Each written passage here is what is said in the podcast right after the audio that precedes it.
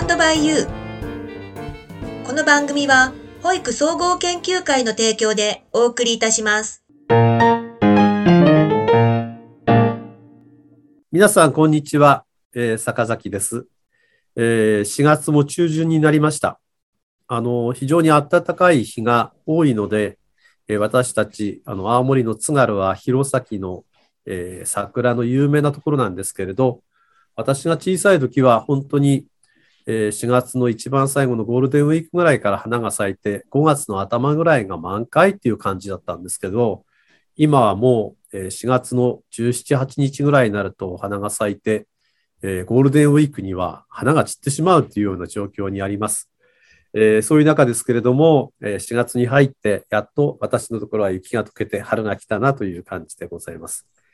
今日はもうあの25度を完全に過ぎています熊本から、えー、私にとってはとっても大切な人をお呼びしています。びっくりする方もたくさんいるかもしれませんが、熊本の塩谷先生を呼んでおります。塩谷先生、よろしくお願いいたします。よろしくお願いいたします。塩谷先生、ごめんなさい。今のお仕事は何ですか？今はですね、えっ、ー、と、日本社会事業大学の理事長を辞めた後に、あの、国立大学法人の佐賀大学の経営協の仕事をしています。えー、それから、えっ、と、社会福祉法人恩師財団、はい、そこのですね、えー、この度14代目のその会長に就任するというとんでもない出来事を今、あの、経験しているところです。えー、相変わらず、なんとなくいろんなことやってます。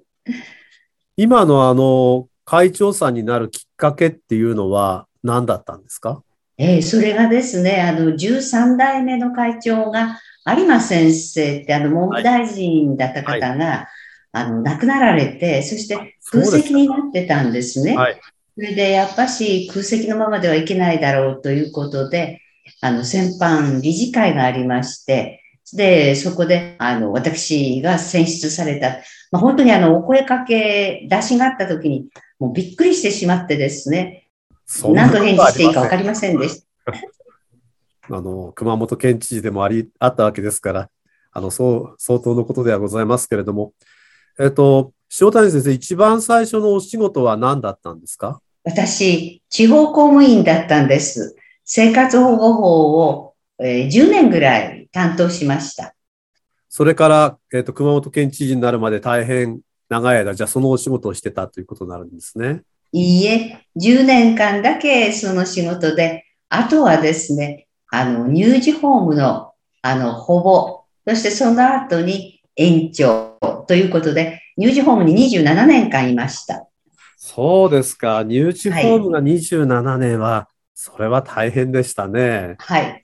当時の、当時の乳児ホームっていうのは、まあ今でも大変なんですけれど、当時は大変だったんじゃないですか？え、あの、やっぱり病気弱児が多かったということと、それから親の都合の中で、親が働いてるとかですね、病気とか、まあ、そういうことがあって、その27年間の終わりぐらいのところでは、いわゆる子供たちが捨てられて、あの、ロッカーの中に入れられるというような虐待的なものが始まった時代ですね。塩谷先生の中で、まあ、その地方公務員もそうですし、今の乳児もそうなんですけれど、やっぱりその基礎基礎となっているのはどちらかというと、やっぱりその、えっと、乳児の関係があのご自身の中では一番強いわけですか？えもう私、今も法人あの法人の仕事ちょっとしてるんですけど、もう本当にですね、子供たち見ると、あの、なんとも言えず可愛くって、すぐ近づいていってしまうと。で、たまたまその、一番最初に副知事にっていう話があった時にですね、はい、福祉を、あの、あなたはずっと長くやってるから、だからぜひ、あの、県で、あの、副知事として福祉の領域を担当してほしいと。で、えー、赤ちゃんと出会ったり、子供と出会ったりすると、秘書の皆さんたちがですね、全然モードが違うって言うんですよ。コロッと赤ちゃんのモードに戻っていくって、そんな言われてました。私は、あの、熊本に行く機会が結構多くて、それで、塩谷さんが副知事ぐらいの時でしたから、ああ、女性でこんなに活躍してる人いるんだなと思ったのと同時に、あの、やはりその県知事になられてとてもびっくりした記憶があるんですけれど、あの、どうですかね、県知事時代のあの一番面白いエピソードっていうのは何でしょうかね？あのですね、私、やっぱしあの半導体の領域なんか知らなかったんですね。はい、それで、えっ、ー、と、クリーンルームだとかですね、はい、あるいはその、えっ、ー、と私たちのところの中に進出している企業のその名前でですね、菓子工場というのに入ってらっしゃる企業。ところが私の中の菓子工場というのは、お菓子の作ってる工場と。はい。それで行ってから言わなきゃいいのに、お菓子どこで作るんですかって言って、秘書さんからそれを一生懸命にあの引かれると。それから半導体でウェハーって言うでしょ、はいはいはい、それでそのウェハーもわからなくて、ウェハースがここあるんですか？とかですね。もう全くとんちんかんだったんですけど、たくさん学ばせていただきました。私は、やはりその個人的に、その熊本の、まあ、例えばイコールではないかもしれませんが、やはりその福祉がやはり非常にこう進んでいるっていうことや、あの赤ちゃんボックスみたいなことも含めて、熊本という地がこう塩谷さんという人を生んだんだなというふうにこう強く思ったんですが。あの、私ですね、県に入ってからも、本当にあの親の愛に恵まれない子どもたち、それから働く親たちが安心して働ける環境、そういったことを手がけていきたいし、あの、テーマにしていきたい。もう本当にあの、知事なんかしたくないって逃げ回ってた私がなったんだから、なってくれてよかったというような仕事をしたいなっていうのがありまして、だからそういう意味で、障害児の問題とか、あまり手をかけられなかった領域に一生懸命取り組むことができたっていうのは感謝ですね。あの、ちょっとまあ、えっ、ー、と、違うところに行きますけれど、はい。やはりその日本の、例えば閣僚でも、まあ、女性議員さんでも、やはりその女性の数が少ないっていうのが、やっぱり少し残念ですよね。あの、今、坂崎先生が、女性の数が少ないっていうことをおっしゃったんですけど、実はその、この度、再生会の会長を引き受けたっていう一つの理由の中にですね、女性と男性がともどもにその社会に責任を持っていくっていうの大事だっていうことと、ちょうどあの、世界女性の日のところのジェンダーギャップでですね、はい、日本は下から2番目と、はい、まあ、こういう状態の中でお声かけていただいたから、後輩たちのために、やっぱし窓を開けていくっていうのは大事だなと、まあ、そういう思いもあって、あの、引き受けたっていうことです。だから坂崎先生おっしゃいましたように、本当にあの、進出していくために、やっぱし私たちは役割を担わなきゃならないって思いますね。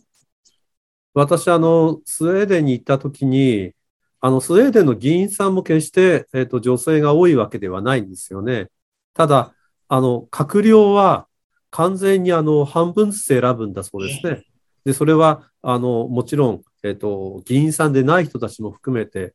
やはりそのスウェーデンの福祉が進んでるっていう要因にそういうのもあるんではないかなと思ってこう話を聞かせていただいたんですよ。さて、あの、塩谷さん、その大学の理事長だった時のことっていうのはどあのどういういきさつだったんですか？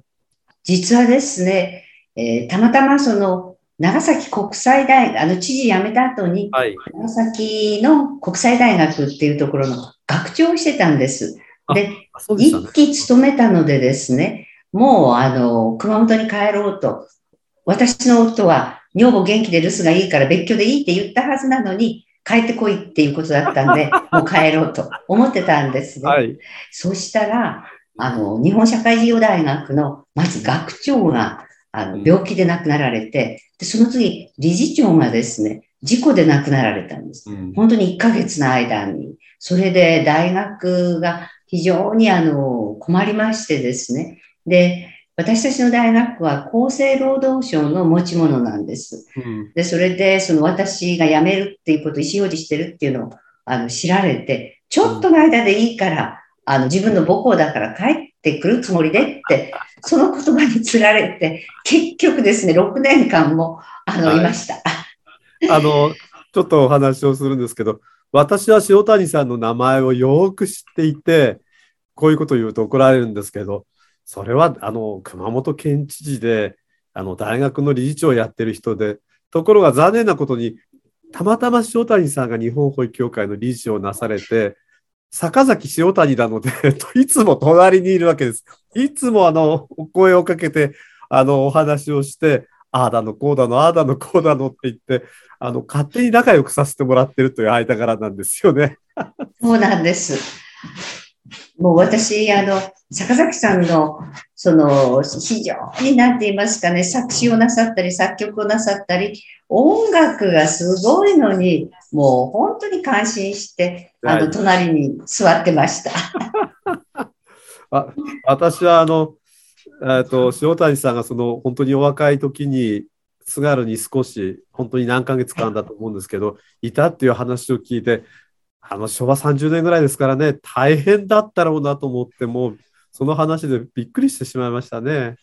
いや、私たちの大学は社会調査をあの非常に大事にするところなんですね。それで、あの、それこそ青森の板柳っていうところに、はい、あの、社会調査で、まるまる1ヶ月間、あの、入りました。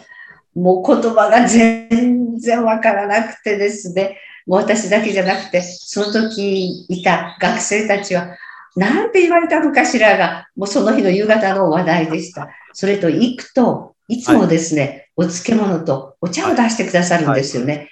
はい、いただかないと悪いんだろうなと思って、あの、あれですけど、塩がものすごく強くてですね。すねあの、今は少し、あの、しょっぱくなくなりましたけど、本当に昔はしょっぱかったですよ。はい。あの、塩を舐めてるぐらいしょっぱかったですよね。でも、あの、言葉もわからないけれど、お人柄の良さっていうのがすごくあってですね、私、あの、今でもですけど、もう本当に少なくなったけど、板柳って書いた、あの、木で作ったリンゴ箱。これを見るとですね、はい、なんかもう懐かしくてっていう、そんな思いがありますね。私たちの日本保育協会でもたくさんの仕事をしていただいたんですけれど、先生のような方がこう保育会を見て感じたことっていうのはどういうことだったでしょうかね？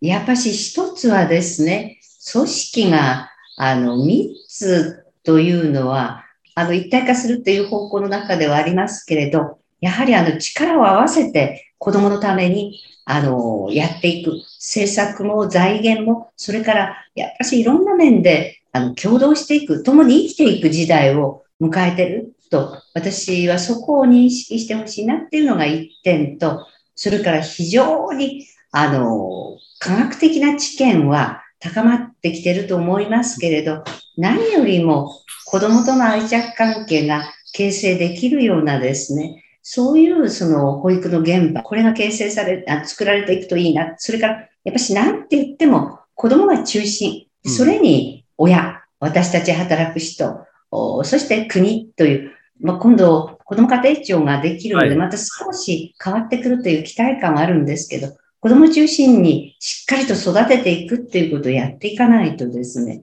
日本の将来は私は心配だなと思います。日本は、あの、こう、軸が、うーっと言ってしまいますよね。なんかあの、えっ、と、教育っていうと教育だけに言ってしまったり、今なんか、今は逆にあの、まあ、あの貧困みたいなところに流れてしまってるんですけど、あのやっぱりその子どもを中心とした施策に子ども家庭庁という言葉の中にやっぱり子ども中心の社会がきちんとできていけばいいなと思いますね。文科省ももう一つになってしまえばいいのになってあの強く思ってる一人なので。なかなかそこが大変みたいですね。子どものことが働くとか、施設で分断をされているっていうこと自体がですね、まだまだ子供が中心ではないのではないかと思う時があるんですよね。そうですね。やっぱしあの、そこを本当に今生きてる大人たちが、子供は未来っていうことを口にはしますけど、じゃあ未来のために何をそのやっていくのかっていうことをもっともっと求めていかないといけないんじゃないかなと思いますね。20世紀にこう子供の世界って言われましたけれど、あの21世紀ももうそろそろ四半世紀になるわけですけれど、なかなか進まないなっていうのが私の気持ちなんですね。いや、もう同感です。本当に2000年にあれだけその社会福祉法が改正されて、そして、あの、地方文献も出来上がってっていう、そんな変化がそのあったのにもかかわらず、今先生おっしゃったようになかなかその子供の領域っていうのは変化していかないなって思いますですね。あの、子ども家庭庁ができて、またそれが進むことによって、本当に貧困や虐待、あの、障害のようなところに、もう一度こう、施策も含めて日がきちんと当たってくれることを本当に強く、あの、思っているんですよね、私も。先生、あの、先ほど、まあ、保育の話を少ししてくださいましたけれど、今の保育会を見てて、どうですかね？望むことってありますかね？あの、生きていく子供たち、あの、将来生きていく子供たちを育てていくわけですから、生きる力を持たない保育士、これはね、育てることができないと思うんですよ。それで私はぜひですね、はい。あの、資格で紙、紙で証明されるだけじゃなくて、自分自身が生きている力を本当にあの身につけて、そして現場に出てきていただきたいなと思います。そうですね。どこかに自然に生活をしていると、なんとなく子供育つんだっていうところの甘えがあってはいけないって私は思ってるんですよね。そこにやはりそのきちんと,、えーと手をかけてあげることとか、足場がけをしてあげるようなことを日々考えないと、やっぱり子供の成長につながらない。そこがこう、保育士がプロになるかプロにならないかのこう瀬戸際なんじゃないかと思いますね。私もそう思います。追跡調査の中でですね、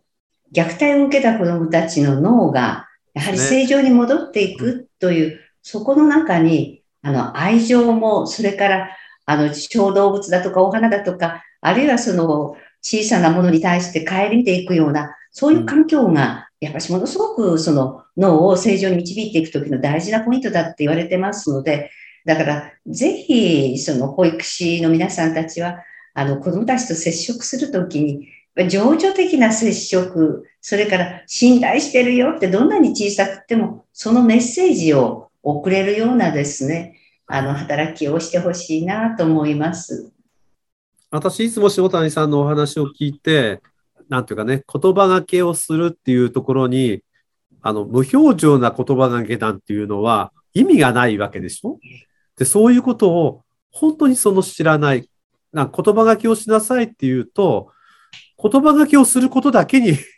そこではなくて、やはりその気持ちや顔に言葉がけの意味があるんだけれど、そういうことはやっぱり、な、なんていうかな、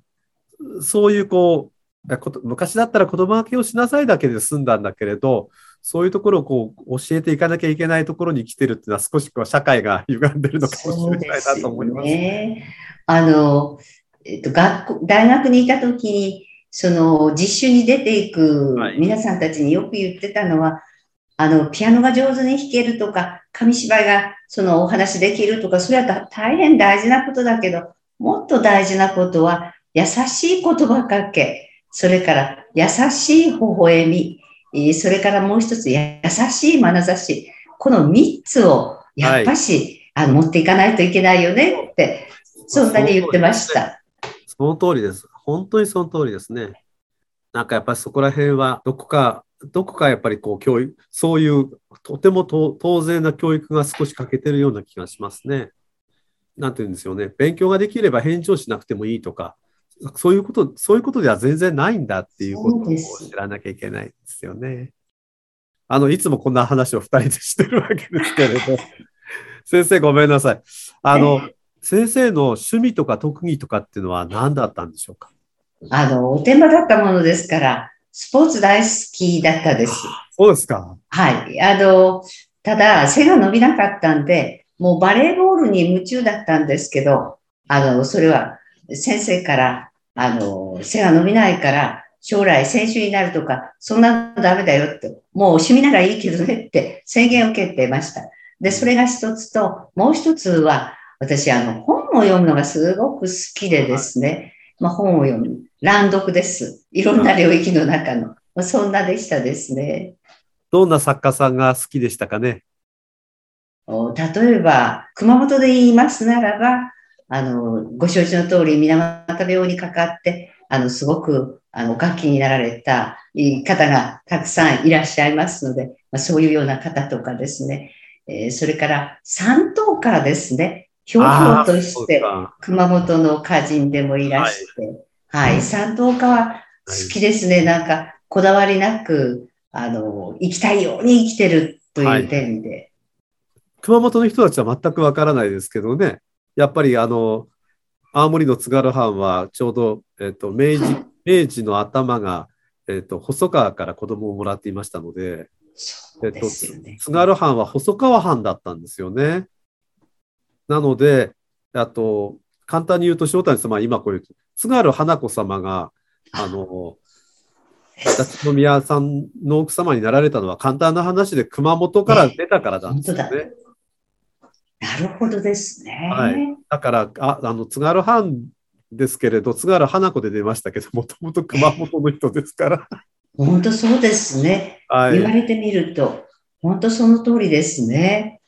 なので、私たちはその熊本の人たちに、あの、私たちから見て一番近いところなんですよね。なんか、ぐっと距離が 縮まります。もういつも勝手にあの熊本のあそこら辺のこと見て、うんって思うことがいっぱいあるんですよね。あの、どうですかね？音楽とか映画みたいなのは、学生の頃はよく見ましたか？え、あの、私と夫の共通の趣味はですね、映画と音楽だったんですよ。あ、そうですか。あの、人間の条件の時は、はいはい、お弁当を持ってですね、あの、行きました。それから、えっと、10回とか、はい、そういった時も、もう一一中あの見てた。それから、はい、私、カーペンターズすごく好きで、あの透明感のある声とかですね。あの、すごく好きです。だから、ビートルズも好きですし。あの、塩谷さんからカーペンターズやビートルズを聞くと思いませんでした、ね、いえいえ、もう。昔はそれこそあれだって言いますもんね。映画がすごい今のような2時間じゃなくて、やっぱり4時間も5時間もあったような。そうなんです。いっぱいあったので、あの、一旦1時間休憩とかね、そういうのがあったって言いますよね。本当に、海外のものだけじゃなくて、日本のものも、羅生門とか結構長かったですよね。母もよく言ってましたね。朝行って、あの、一日中映画見てなきゃいけないんだって。本当、本当そうです。10時ぐらいから始まると、3時半とか4時でないと終わらないってよく言ってました。海外から日本中いろんなとこ歩いてると思いますけど、例えば海外でも日本でも行って、ここは良かったなっていうところはありますかね？そうですね。あの、やっぱりオランダがとてもあの印象に残りましたですね。で、その印象に残ったっていうのは、あの方たち背が高いんですよね。はい、で、微量な話ですけど、トイレの高さがあまりにも高いっていうのが一つです。それから、オランダってあの、うなぎがあるんだけど、はい、うなぎが日本のようにかば焼きではなくて、スープなんですよね。だからそんな違いとか、それから、やっぱしオランダは、あの、チューリップがやっぱ私たちが着た時、もう本当に盛りの時だったんで、とてもやっぱし綺麗でしたですね。オランダに行ったのは何年頃ですか？えっ、とですね、えー、1970年ぐらいですかね。少し古い感じの。そうです。オランダですね。はい。もう本当に古い。2000年近くなったらオランダ随分変わったって言いますものね。あの、私1986年にあのオランダに行ってるんですよ。あ、そうですか。はい。その時は、なんか、あ、古い街並みだなっていう感じで、あの、今言われた、その、チューリップもそうなんですけど、なんか2000年ぐらいになってから随分変わったってみんな言いますよね。なんか洗練されたもう本当に一度行ったっきりで、またというチャンスなかったんで、そういう意味では変わってしまった状況があの大きいでしょうね、きっと。じゃあ、塩谷さんも私も見たのも、本当にあれですよね。絵本のようなというか、私たちが思い浮かべるオランダですよね。そうなんです。もうあの空港からすぐその花市場に行ってっていう、はいはいはい、そういう感じでしたですね。そうですね。はい。私も、あすごくこう古くて、イメージしてた通りだなっていう感じで、なんか、後からあの、友達に来たら、今全然違うねって言われてですね。じゃあ、私なんかが行けば、もっとギャップ感じますでしょうね、きっと。に日本ではどこがお好きですか？そうですね。私、どこでもいい旅行が趣味ですので、あの、どこでも本当に綺麗だなと思うところはいいです、いいですね。あの、いつでも行きたいっていう感じですね。で、今、私が特に行きたいなと思うのは、あの、山本作兵衛って言って、炭鉱夫の方が炭鉱の中の絵を描いた人、これあの、えっと、多分世界の、あの、文、文化って言いますかね、その中に登録されたと思うんですけど、そこにはもう本当にぜひ行ってみたいなっていう気持ちがあります。で、海外は今、もうあまりにもウクライナ問題が、はい、あのいろんな面で問題はらんでるので、海外っていうより、やっぱし日本がいいし、奈良の仏教文化だとか、京都の文化だとかですね、そういうところがいいな、行ってみたいなって思います。ちょっとあの、どうしてもやっぱり今の日本にいると、あのウクライナ問題を、あれですよね、どうしてもなんか気持ち的に許せない気持ちがどうしても強くて、で、あれがどうしてこう認められて人が死んでいくのかが、やっぱり理解できないんですよね。なかなか。とてもなんかあの、私たちから見ると、無力感を覚えますね。あんなに子供とか、はい、あの女性たちが亡くなっていってるのに、あの、世界は踏み込めない。踏み込んだらおそらく大惨事になっていくだろうと思いますけれど、まあ、本当に今の状況っていうのは悲しいですね。戦争というものが、あの、遥か彼方にあって、一度こう、きれいにされたものだ。もう、ああいうことが起きてはいけないし、起こっても、先生が言ったような無力感のようなことにはならないんだ。って思って、こんなにこう、無力な1ヶ月が続くっていうのに、ちょっと理解できないんですよね。そうですね。私ですね、あの、自分がその戦争を体験した時のことと重なるんですよっていうのは、私たちはその警報器が鳴ると、私、背中にお位牌様、位牌ですね。自分の家の位牌を背中にからって防空壕に入ってたんですよ。だから、あの、親っていうのは何としても子供を助けたい。もしかしたらその位牌を背負わせることで守られるんじゃないかっていう、そういう思いもあったと思うんですよ。ですから、そんなに考えると、ウクライナの、あの、大人たちの心境っていうのはどれくらい、あの、辛いだろうかなって、そんな思いがすごくしますね。とても恥ずかしいんですけど、例えば私の音楽の先生がお話をしてた戦争の悲劇ということをこう頭では理解してたんだけれど今のようなことが起きるとも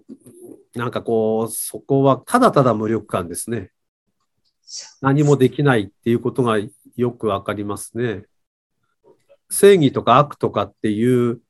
本当は正しいとかであるんだろうけれど、そこと何か違うものが起きるっていうのに、どうしてもその難しい気持ちになってしまいますね、私。そうですね。すいません、ちょっとそこの話になってしまって。どうですかね、翔谷先生、あの、亡くなった方も含めて、会いたい人っていますかね？会ってみたい。今会ってみたい人がいますかね？あの、私を本当に福祉現場の中で変えてくださった方に、吉田嗣義という沖縄出身の方がいらっしゃるんです。で、この方はですね、私大学で理論的に結構鍛えられたっていうことで、生活保護法もそのその通りにやってたんですよね。そしたらその方がおっしゃったのは、歴史観を持ちなさい。歴史っていうのは時代を作っていってるわけだから、だからあなたはその忠実に生活保護の計算をやってるけど、その人が却下された後、どんな生活をしてるかなって考える力を持たなければダメっていうこととですね、私、大分県庁にしばらくいたんですけれど、はい、その時に東国崎郡のあの、仏教文化だとかですね、宇佐神宮のそのはい。神社だとか、それから、あの、臼杵っていうところははい長い靴があったんですねうん。で、そういうところ連れて行ってくださって、おっしゃったことはですね、名もない人たちがこれをやり遂げて、今は日本のその有名な文化財になってるって指定も受けてる。しかし、その人たちは、あの、決してその有名な方でも何でもなくて、これを作り上げたんだよって、だから、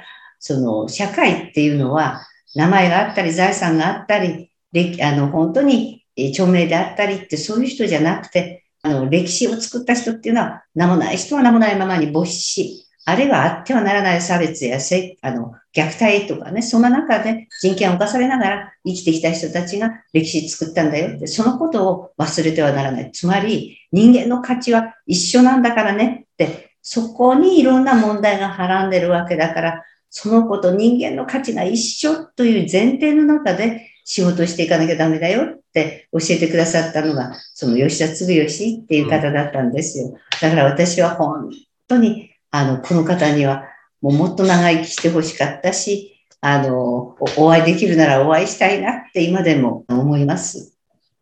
人間、幸せなことですよね。そう、あの、そういう方に会えるっていうことね。そう、いつも思うんですけど、あの、何食べたいかって本当は大きいんですけど、誰と何食べたいかの方が大きいですよね。そうですね。私もそうですね。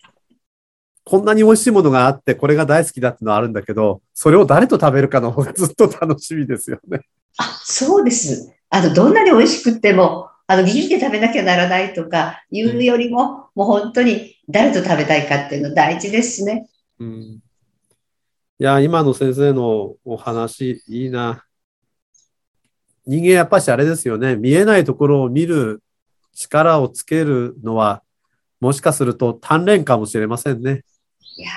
私ですね、本と出会うということとか、あの、人と出会うということ、もうそれがやっぱし自分の中で、あの、自分のこう糧になっていくって、そんな思いすごくするんですよね。やっぱし、坂崎先生と出会えたっていうことも、私にとっては糧になって、本当に良かった。しかも、板柳をご存知で、ねぶたをご存知で、板柳をご存知って言って、あの板柳から車で5分ですからね。うちの母は板柳の人ですから。あ、そう母板柳ですから。いやー、もう私ですね。それと、あの、三村健吾さんですよ。はいあの、三村三村知事。あはの方と出会ったことも楽しい思い出につながっててですね。い。で、はい。もう本当にだから、青森っていうのはいい思い出がたくさんあります。私、あの、本当に不思議だと思うのが、ほんのその1ヶ月、2ヶ月だけれど、うちの母と塩谷さんほ一緒にいたんだからね。あ、そ同じ町に。う、そうですよね。板柳だったらそうですよね。うちの母は、えっ、と、であの、板柳の人なんですけど、秋田の高校出て、まあ、あの、学校の先生で、あの、青森に戻ってきて、昭あの昭和23年から板柳だったんですよ。だからもう、塩谷さん一緒にいたんですよ。同じ時代ですよね。本当。私、確かですね、はい1958年に、あの、板柳行ったと思うんです。昭和あ、33年。58年じゃない。もう1年、だから34年に34私行ったと。思うんですね。はい。いやいやいや、とんでもないね。いや、不思議ですね、出会いって。塩谷さん、ちなみに私、あの、35年ですから、塩谷さん、全く、全く同じとこにいたんですね。笑いますね。ですね。どうですかね。大好きな人と、あの、何食べたいっていうと何になるんですか？食べたいものは。私ですね、あの、お肉もお魚もほどほどでいいっていうタイプで、そうですね、何でもいいけれど、そう、何でもいいですね。ただ、お出汁がよく効いてる、あの、お豆腐だとか、そういうのがいいですね。先生、あの、若い時に戻りたいですか？うーん、もし戻れるとするならば、入学の時、18の年に戻りたい。なぜかって言ったら、ちっとも勉強しなかったからですね。あの、もっと真面目な学生として過ごしたかったと。そういう思いがあります。あの、理事長やった人だと思えない。いやいやいや、もう本当にそうです。あの、とにかく東京での生活って異次元の生活だったんですよね。だから、もう少しこう余裕がある形で都会的に洗練されていく余地があったはずでしょうに、全くなかったからですね。それでも、やっぱり大学の時に一番変わりましたか？そうです。あの、変わらなかったのは、高校の時、中学の時、あの、ついてたあだ名、金太郎っていうあだ名だったんです、私。で、大学に行けば解放されると思ってたら、それがまたついたんですよね。それが変わらなかったということで、あと変わったのはですね、私たちの時代は60年安保がありました。はい、そうですそね。れから、え、それからやっぱしあの、大学のその中身が、あの、非常にこう変わっていった時期でもあったんですね。デモクラシーっていうような感覚の中で、その教える先生方がいらっしゃいましたし、一方では、やっぱ古典的な形の中でアプローチしてくださる先生もいらっしゃいましたし、まあ、様々な状況の学問の幅があった。特にあの、コミュニティオーガニゼーションとかですね。あそれからグループワークとか、ソーシャルワークとあ。か、はい。こういったようなものが、あの、大学の中に専門的な技術として入ってきた時であったんですね。それから心理学なんかが、あの、非常に、あの、こう、重要視されてきた時代であったんですね。だからあれ、ですよね。コミュニティオーガニゼーションなんて、今、やっと現実になってますよね。そうです。だからやっぱしあの、日本社会人用大学はですね、あの、とてもあの、非常勤でおいでになる先生方も含めて、あの、福祉に関わって先進的な事業を、あの、していましたね。で、憲法と、憲法の中でも民法を非常にあの、教え込まれた、そういう大学でした。だから、あ私なんかもっと勉強すればよかったって、そうするともっと、こう、子供たちのことのは家庭的な背景とかですね、よく理解できたんじゃないかなって、だから戻りたいなら、18の春へ。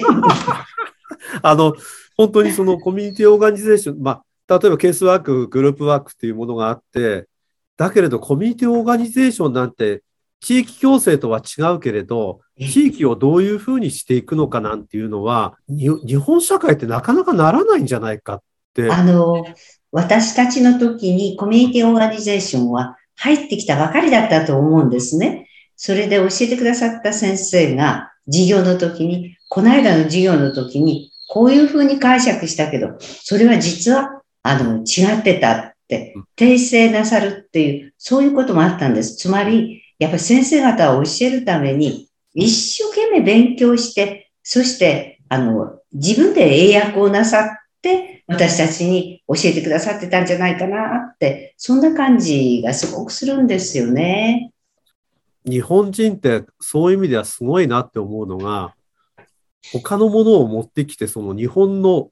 なんて言いますかね、風土とかじょこう土壌の中に、そういう文化を作っていくっていうのが、もともとあった福祉に足していけるのはすごいですよね。すごいと思います。あの、先生、私がね、入った一番最初の授業が、木村先生とおっしゃる、もと、もともと、あの、とても、あの、勉強なさってた先生ですけど、この先生が、うんあの、社会事業、社会福祉、はいはい。それから、事前事業。これはは全部違います。うんここは、あの、社会福祉を勉強するところですと。これ聞いたときに私分からなくて、はいはいもう退学しようと、すぐ保証人のところに行って、学校を辞めたいと。私、そんなところがすっごくあってですね。そしたら保証人は、もうしばらくうんいてくれと。そんなに、そうじゃないと、自分がしゃあの保証人の役割を果たしたって言えないって、そんな言われました。私は、えっ、と、例えばこういうパソコンとか、そういう世界って、あの、世の中を随分変えたんだけれど、すいませんが、50年前の福祉と今では全く違いますもんね。違います。だからこそ私、塩谷さんの言ってることが大事だと思うんですよ。あの、制度を作り上げていくことと、そこに魂を入れていくことをを一緒にやっていかないと、結局人を切る仕事になるじゃないですか。そうです。おっしゃる通りですね。そして、してあげるという感覚ではなくて、やっぱり共にっていうことが本当に大事だと思いますね。どんなに相手が小さかっても共にっていう、そのサービスを必要とする人を中心に置くという、これが大事ですね。私、その権利と義務だけが、いつもこういうふうになってくると、例えば保育の世界でも、預けてるんだになって、見てるんだになって、そう、本当はそうじゃないんですよね。今先生がおっしゃったようなことでないと、それでないと、ななんていうか、ひ人は物ではないので、契約書書いて預かるとか預からないとかっていう世界では本当はないんですよね。ええ本当おっしゃる通りです。先生すいません。最も感謝しているもの、団体とか人とかってのはありますかね？本当に感謝してるというのは、あの、私みたいな、その、なんて言いますかね、ずれてるような人間を、おその、ちゃんと、あの、導いてくださった。やっぱり多くの人たち個別にあげるっていうのは難しいですけど、青森にゆかりのある方のお一人に、安倍史郎先生はい、うんはい、はい。はい、私はもうとってもあの尊敬をしててですね、この先生と出会うことによって、いつも心が正されます。安倍先生ね、はい。志郎さんね。今度は、あの、安倍志郎さんのことで塩谷さんとお酒飲まなきゃな。ぜひぜひ。はい。そうですか、ありがとうございます。一番大切なことってのは何になりますかね？私にとってはやっぱし時間かなと思います。ああ。しかし、塩谷さんっていう人物を見たときには、本当にたくさんの、同じ時間を与えられてるけれど、たくさんの仕事を本当になさった方だなって私はいつも思ってるんですけどね。いや、ありがとうございます。話してる時間は多分私と塩谷さんそんなにあるわけではないんだけれど、やはりその塩谷さんの周りにたくさんの人がいて、塩谷さんを頼りにしていろんなことをしてるっていうのは私はよくわかるんですよね。あの、一緒にいさせていただいて。いや、本当に、あの、塩谷さんといさせていただいて私はとっても幸せでございます。いや、私もあの、本当に、いつもあの、会議に行った時に、あの、探すんですね。今日来てらっしゃるかなって。まあ、最後になりますけど、たまたま今年研修会に塩谷さん呼べなくなりましたし、あの、保育を高める自体がなくなりました。あなので、ですとても残念ですけれど、ぜひとも、あの、一度青森に来ていただきたいと思っていますし、あの、板柳に一緒に行けたらなというふうに思います。またその説はよろしくお願いします。塩谷さん、あの、最後に何かお話をしたいことをよろしくお願いします。いや、もう十分話させていただきまして、あの先生、こんなに話したことって初めてですよね、先生と。いろんな方たちが先生のとこいっぱい群がっていらして、なかなかその個別のお話できないけれど、ありがとうございありがとうました。ございました。じゃあ少し締めたいと思います。私は熊本というところにやっぱりとっても津軽人として憧れがあって、熊本に行くたびに、ああ、こういうこう熊本の中で育った人が津軽の明治期を迎えて新しい時代を作ったんだなって思うことたくさんあります。その中でももう塩谷さん特別な才能をお持ちで、もう会うだけでたくさんの人をこう引きつけるその